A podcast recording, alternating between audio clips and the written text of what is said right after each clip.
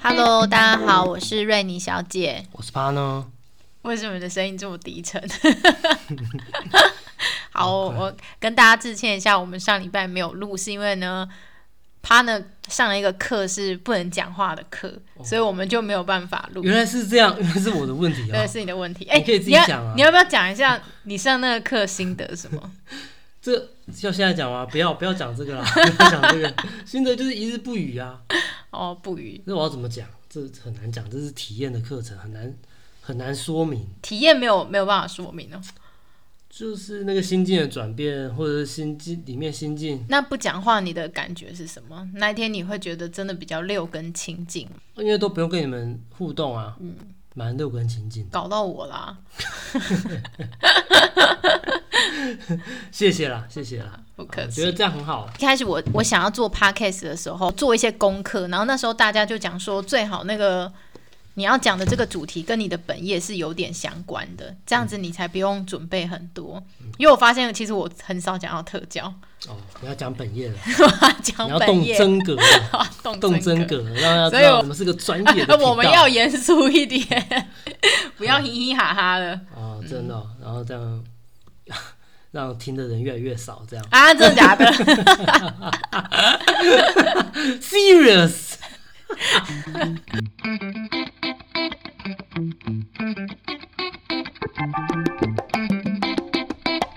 好了，我们今天要来讲的是，因为学期末了，然后我就跟一些家长开完会。如果你是身心障碍的学生的话，你会有一套个别化的教育计划。IEP 对，叫 IEP。那提出老师就会跟你讲说，这个学期我们准备要上什么课，然后课程是什么，然后对你小孩的学习目标是什么。那期末的时候呢，老师就会就你们在学习出你的 IEP，然后告诉你说，那这一份我们完成度如何？哪些达到，哪些没达到要下学期下学期可能会继续，或是这个目标我们要放弃。那除了这个之外呢，不能不只是量化的，还会有一些直性的描述。比如说，老师会告诉你说，在学校的话，他观察到你的小孩是怎么样。那当然也会跟家长呃检核说，那在家里的部分，你们实行的效果如何？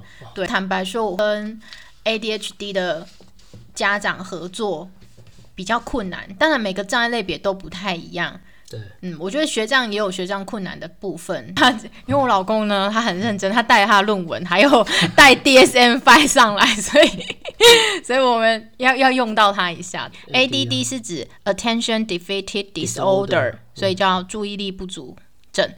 那如果是 ADHD 呢，就是 Attention Deficit Hyperactivity Disorder，就是注意力不足过动症。这两类的小朋友都有。那男生呢，通常在注意力不足过动症上居多。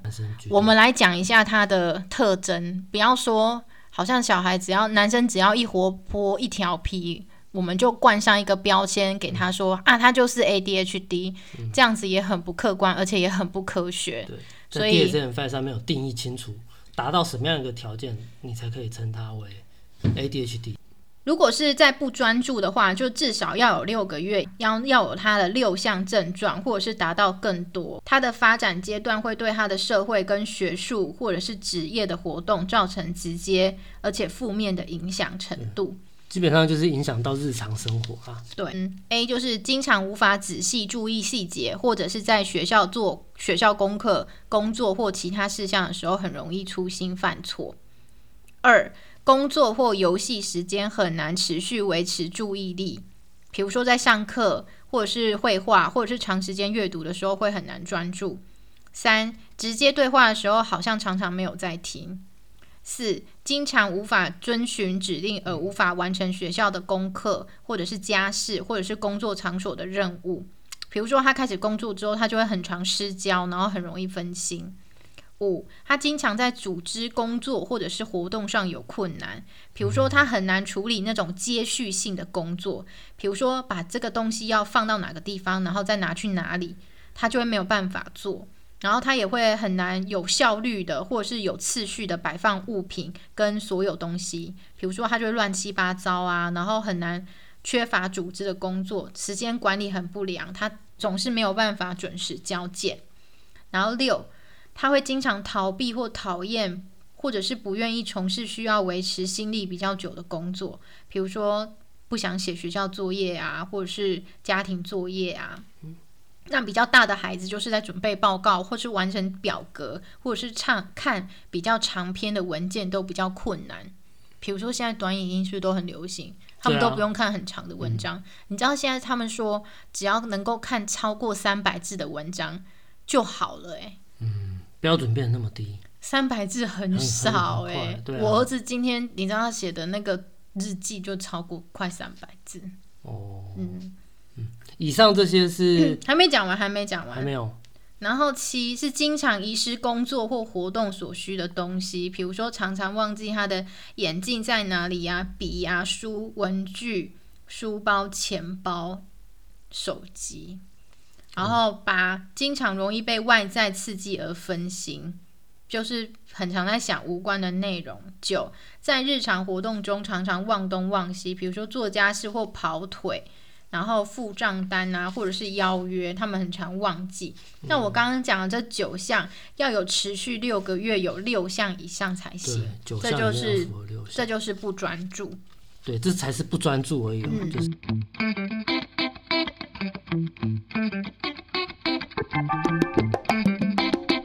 那我我现在来讲过动的，过动是另外一个诊断，对，另过动是另外一个诊断，而且它也要有六个月六项症状。嗯，一是经常手脚动个不停，或者是一直会敲东西，然后在座位上蠕动，像虫一样。以前我们不是停不是，下来，嗯，以前我记得我好像大人都会讲说，那个椅子上是有刺，是不是？还是什么？你会在那边扭来扭去。嗯。啊，客家话我们是讲吸爬虫、啊、洗爬虫，死爬虫，屎爬虫是大便里面的那种 虫对，就是扭来气扭扭来扭去去不会不会停，好，二，经常在该维持座位的时候会离座，比如说在教室的情境，他也会这样子走来走去。你知道我学生现在还是会在上课的时候起来去丢垃圾，他是想要丢垃圾吧？可是，在上课期间哦，他们导师跟我说，哎、啊都已经过了一个学期，他现在还是会做这种事。但但是好像好像有一点进步的是，他懂得用去丢垃圾当做伪装，虽然他是想要动，但他假装自己想要去丢丢垃圾我觉得他没有管情境。哦，好，三，经常在不宜跑步或爬的地方场所爬，是不是想到我儿子？好，第四个，经常无法安静的玩或从事休闲活动。五，经常处在活跃的状态，好像被马达驱使般的行动，比如说没有办法在餐厅或会议中坐很久。第六个，经常太多话，叽叽喳喳的。七，经常在问题都还没有问完的时候，他们就会冲口说出答案。啊，对对对对对，嗯对，说出别人要讲的话，或是在绘画过程中不能等待轮流说话。哦，对对对，好，九，经常难以排队等待。十，经常打断别人或侵扰别人进行活动。还有几个指标，就是十二岁之前他就要出现这些指标，了。十二岁嗯之前，十二岁其实就是国小六年级之前啦。嗯国小，所以所以大部分诊断都是在国小阶段诊断出来这样。对，好，还有一项就是呢，他需要跨情境的，所以他不能只是在家里里面或者在学校而已，嗯，可能他还要在安亲班里面，就在家，在学校，啊对，不能说只是单纯只在某一个地方。为什么要这样子呢？就是为了要排除说这个地方可能，比如说学校太无聊，所以他在学校会这样，但是他在家里不会。对对他要跨情境的，就是在每一个情境他都会这样的。对对，嗯普遍的行为，好，然后最后一个指标就是这个明显的证据呢，是会干扰到他的社，干扰他的学业或或者是社交，对或者是职业的品质。日常生活，比如说那种很厉害，比如智力非常高超的，他可能会觉得说学校功课太无聊了，他其实都会了。嗯那他在学业上并没有受到影响，他就比较不会被判断是这样。真的哦，嗯，对因为他都不用很认真嘛，他即便不用很认真也都会这样。对对对，嗯。好，还有最后一个就是这些症状不是单独出现在视觉失调或是其他精神病症里面的，他没有办法，对他没有他要排除，他没有办法用另外一个精神疾病来做更好的解释，比如说情障啊、焦虑症啊、解离啊这些。嗯，好，我们做完，我们感谢 DSM Five 给我们非常精准的手册断，诊诊断手册。所以呢，如果是你你现在在听频道的，如果你觉得哎、诶你的小孩好像是的话，或者是别人跟你说哎、诶你的小孩是不是的话，你可以去翻 DSM Five，对，嗯，然后你就可以一一来 check。我们刚刚讲了，就几项至少要几项呢？六项，对，至少要六项。哎、我是不是要来回答抽什么礼物的哈，啊？不要不要不要！没有人，你要搞死自己。而 没有人参加的话，我们也不用送啊。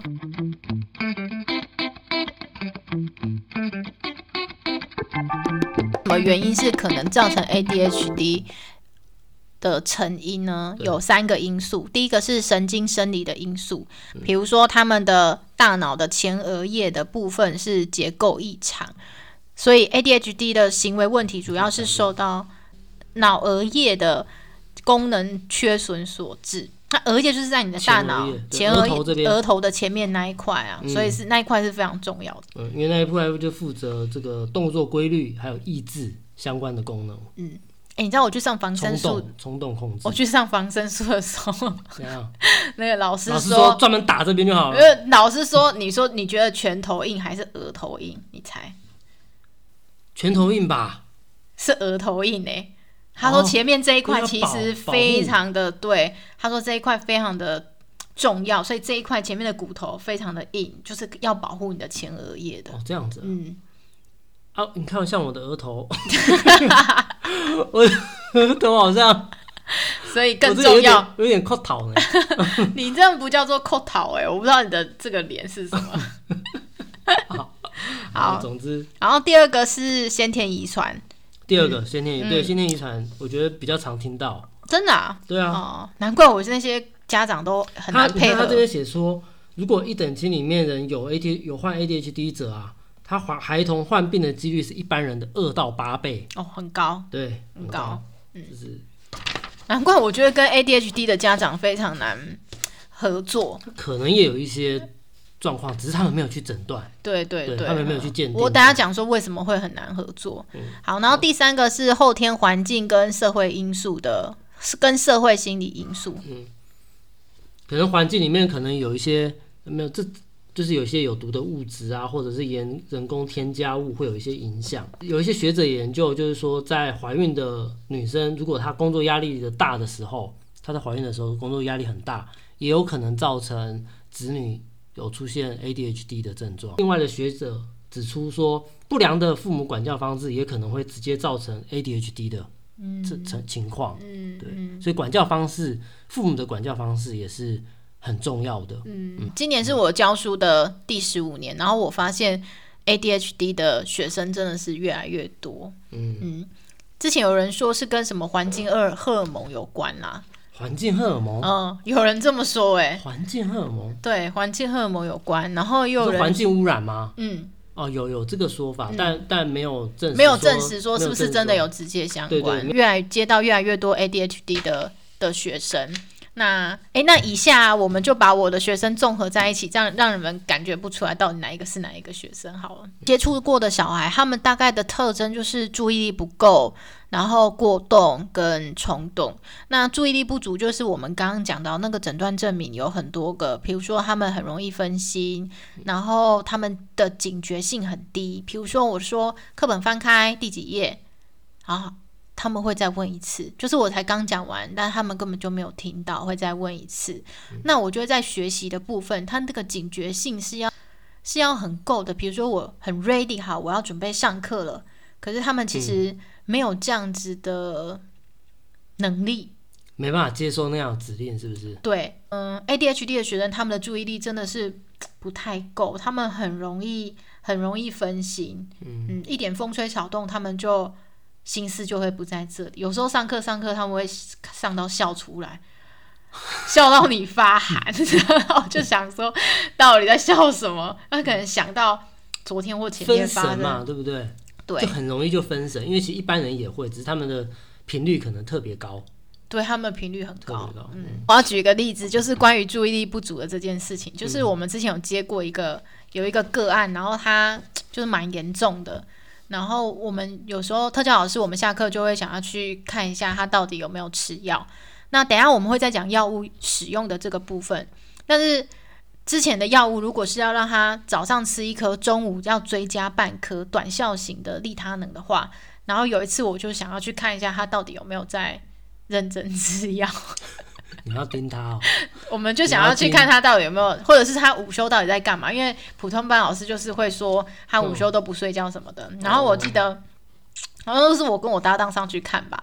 然后他就是把药拿起来放在手上，然后他要把他的水杯打开，嗯然后那种矿泉水的盖子，嗯，然后他可能同学不知道说了什么，可是根本跟他没关系，然后他就想要看，然后他就把他的矿泉水瓶夹在他的腋下。嗯，然后他就忘记这件事情，然后他就转头回来的时候，发现，嘿，我的哦水流不见了，见了。对，水杯不见，然后地板上有一滩水，然后他就想说，这水到底哪里来的？就结果他是夹在他的腋下，这跟我弄，倒了，这我跟看过一个网络的影片，就是有一个人在扫地，扫一一边扫一扫以后，他就把那个扫把夹在他腋下，对，然后他就看一下手机以后，找不到扫把了，然后再再再再回来以后，他就发现扫把不见了，然后就夹着那个扫把这样转来转去，一模一样。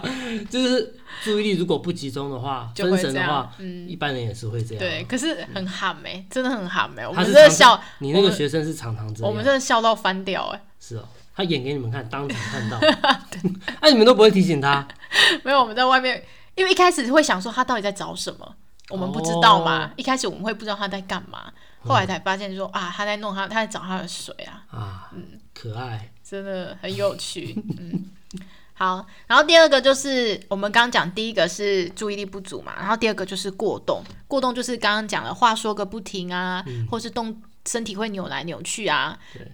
可是他们的体力其实又没有很好哦。然后没有很好，没有很好，他们只是很多动作，很多很无谓的动作。可是你想想看，他就会耗掉他很多的能量，所以他其实体力没有那么好、可好。是我那时候接触到精力旺盛呢，对，精力旺盛啊！可是你叫他们去跑长跑，哦，他们没有办法他们就短哦时间这样爆发力冲一下，冲一下这样子，爆冲爆冲。但是你说叫他要持续就，呃，没有办法。对，嘿，好，这个是过动嘛，嗯，然后再来就是冲动，冲动就是人家我都还没有问完问题，他就要回答，他就想回答，然后回答的都是错的。对，对，无法控制自己的行为反应，这样。对，其实药物是第一线的用药，可是其实很多家长他不想要让小孩吃药，然后原因有很多种啦。最主要一开始他们担心的是副作用，比如他能的话，它会影响食欲。嗯，那我们刚刚讲的嘛，他们会在十二岁之前发作，所以大概就是小三、小四的时候会开始，然后一直持续到国中这段时间，刚好是他们的生长期、发育期，所以有一些家长会觉得说，啊，吃药的话不好。对，吃药的话会不，而且利他能其实是短效型药物，所以早上吃一次，中午可能又要再吃一次。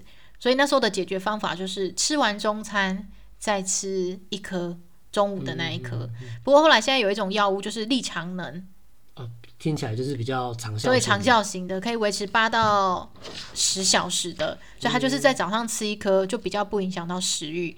那现在其实除了利他能、利强人之外，都还有别种药物，还有思瑞啊、思有德，对，哦，对，所以其实药物其实很多种，所以你都可以跟医生讨论说哪一种药物其实是最适合你的小孩的来服药，因为跟神经传导功能有关，所以其实药物是最最快速能够、能够改善那个症状。嗯，药物的效果其实是最明显的，但是我刚刚讲了嘛，我觉得跟家长的配合度没有那么好的原因，是因为我觉得很多家长都没有办法，他们明明知道药物有效，但是他们没有办法看着小孩在家里吃完药之后来。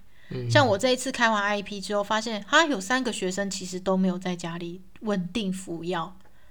嗯，这个就不知道说是，嗯、他们父母没办法让他们吃药，还是说他们自己心里面也有一些，就像你讲的，就是觉得小孩子这么早就开始在吃药，又有一点排斥、嗯。抗拒，嗯。所以小孩子不吃，那他们就就想说啊，我没办法啦，我没管不动他们呐、嗯，然后或者是早上很忙啦，没有对办法啦，对，对。因为因为其实因为不不好意思，因为我的研究，我的硕士、第二个硕士的研究就是有关于表达性艺术治疗针对 ADHD 的这个状况的研究。嗯，那其实，在里面也有谈到一点，就是药物的部分。对，那家长其实对药药物使用药物其实也是蛮有一些挣扎的。嗯对，就像你刚才讲的，其实也不想要让小孩子这么早吃药，所以用药确实是很有效，但是你不能够像我就觉得都把这个原因成因都怪在小孩身上，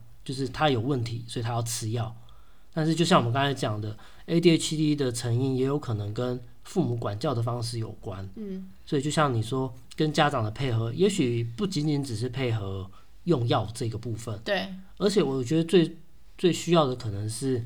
行为的调整，对，对我刚所以我父母怎么这、嗯。怎么对待孩子的方式，嗯。嗯，你说所以我刚才要讲说，就是药物虽然是第一种，呃，最快最有效？最有效的方法，但是还是不够的。它长期而言的话，对对对，除了呃除了药物的控制之外，我们还要搭配行为上的调整。比如说，当小孩他吃完药之后，他可以跟一般的同才能够比较专心的时候，然后我接下来就要让他养成习惯，比如说读书的习惯。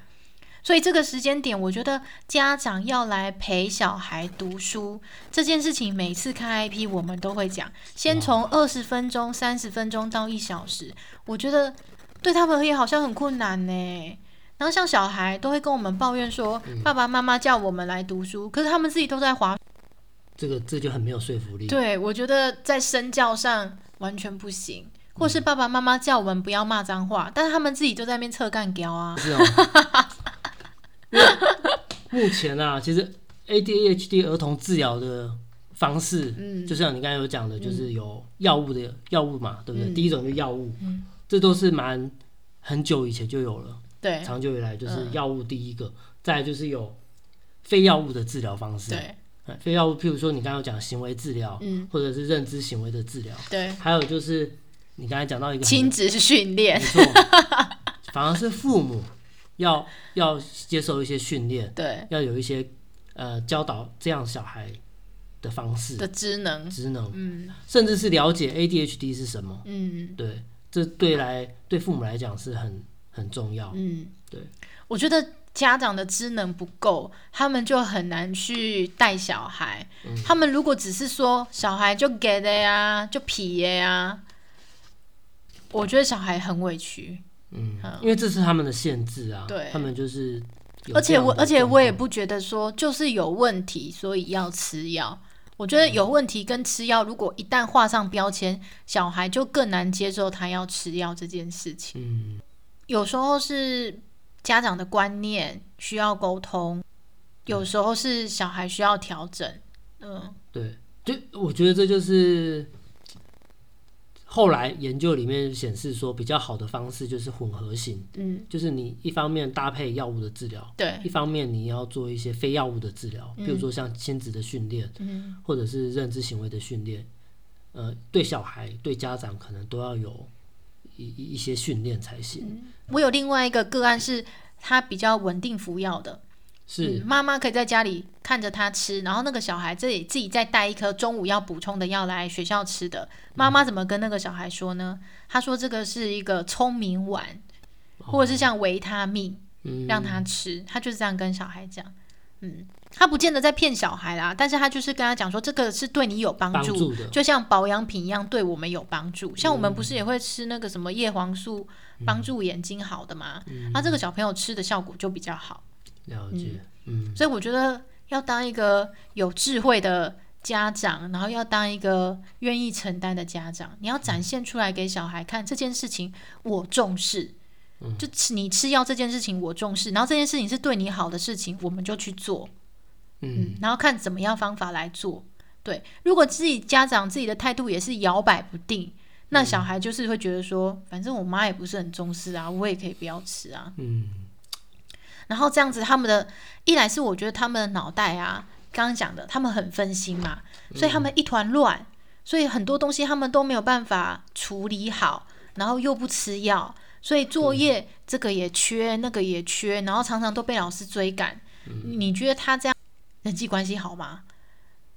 然后他的学业成就也不好，嗯，哦，也影响到自己的自我价值。对，嗯，我觉得这是一个算是恶性的循环。对对对，嗯，我我会觉得说这样的小孩，因为我论文也是做 ADHD 的，没错，不知道为什么有这样的一个巧合。对，所以我那时候访谈的是家长，小孩本来是 ADHD，但是后来变忧郁症呢。因为一直被骂，一直被骂，一直被骂，然后又没有同很多。对，然后又没有同才的支持，因为大家也不想跟他玩啊，嗯，然后后来他就变忧郁症，我觉得很悲伤哎。其实我也觉得父母非常不容易，嗯，对，因为面对 ADHD 的小孩，呃，其实要不停的修炼呢，嗯，就是有时候真的他们扭起来的话。呃，你你有你每一次都一定能够保持你的心境，能够稳定的对待他们吗？嗯，对。就像我们一般小孩，我们有时候都会忍不住会骂他们，或者是揍他们。我们家不是伪 ADHD 吗？临界，临界，临界，过动吗？他是过动吧？嗯，呃，对，过冬，精力非常旺盛，总是我们家第一个起床嗯的人。嗯，哎，对，等一下。其实我我这边也可以介绍，大家可以那个自己去做一个那个简单量表的那个方式哦。对，等下可以提供，我们可以放在 show note 上面，它是中文版的，对，由刘玉志教授他们团队研就是翻译，然后做好的这样，对，大家可以在网络上就可以。简单的检测，我觉得家有特殊儿，就是如果你们家有特殊生的家长，我觉得都不容易，都非常的辛苦啦。但是我真的觉得要面对，哎，嗯嗯，如果你，我觉得第一线就是第一步就是面对。当我们愿意面对，我们才想要来调整。当你如果不想面对，或者是觉得说我上班回来我也很累啊，我还要再顾他们的话，嗯。那就没得谈了啦。如果你希望小孩自动自发，你打着那个我要让他独立的名义，然后要让他自己吃药，很难呢。嗯，因为他还没有建立习惯。我觉得当你当他建立好习惯，他又知道说你让他比较嘛，因为国中生了，你让他比较说你吃药跟不吃药。像我们不是开 IEP 之后发现他都没有吃药，所以我们就说那就来拿来学校吃。家长也说好。嗯。吃完之后，就问小孩说：“哎，你吃药跟不吃药有没有差？”他自己讲说：“哦，我吃药之后，我真的觉得我的脑袋比较清楚了。”嗯，那这样子他会不会愿意吃？会啊，那他就会养成习惯了。你不能都都放任他说，因为他本来就是 ADHD，你要期待他每天早上做一件事情就是吃药，这其实对他而言有点太难，因为他一到学校之后就兵荒马乱的一整天了。老师催说这个作业要交，那个作业要交，然后考试要考，嗯，他很难记得说啊，我还有药没有吃。像我一个甲亢患者，嗯，我都还会忘记吃药，哎，嗯，对啊，更何况是小孩子，对。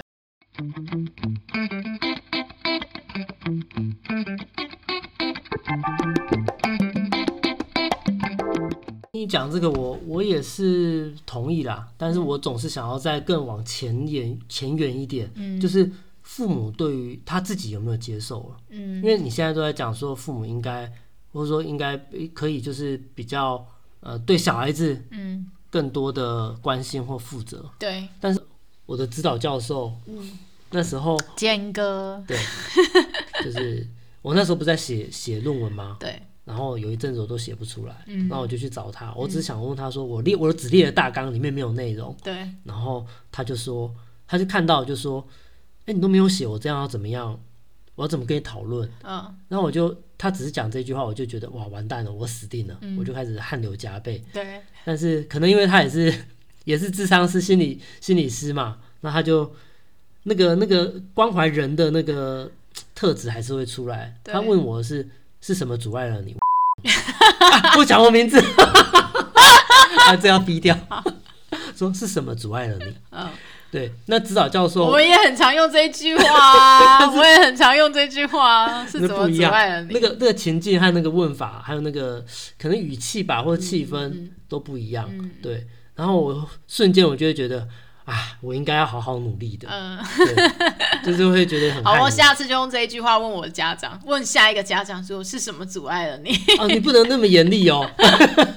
就你问我的时候，都是有一种责备的。对呀、对对呀、嗯，对啊，但是但是这这一句话有很多种的说法，说法、口气，然后你的眼神的关关关怀的程度，嗯嗯，对啊。好，那我叫我搭档问好了，我也不一定说一定要问什么句子，而是我是觉得说可以多，有时候也关照一下家长这一块对，他们的处境，或者说他们一最最近的这阵子的生活状态为什么孩子会这么不稳定？也许在生活上也有一些什么样的变化，让他们没有办法照顾到小孩，嗯，对不对？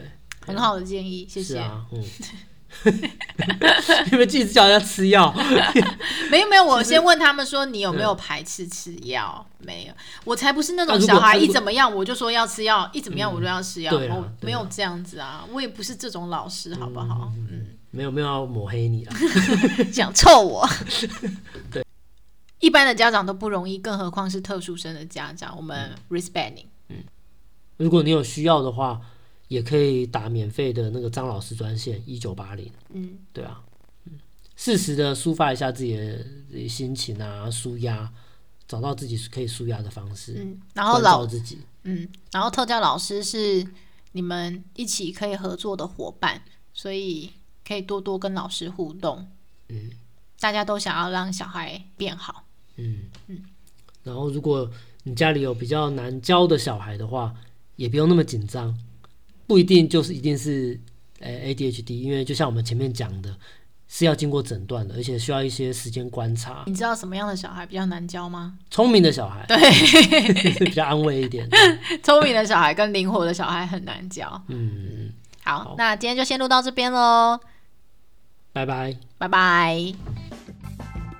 我们的频道每周三早上七点更新。如果你喜欢我们的频道，可以给我们五星好评，并且跟你的朋友分享。如果有任何疑问的话，可以留言告诉我们，我们都会在 Podcast 上面回应你。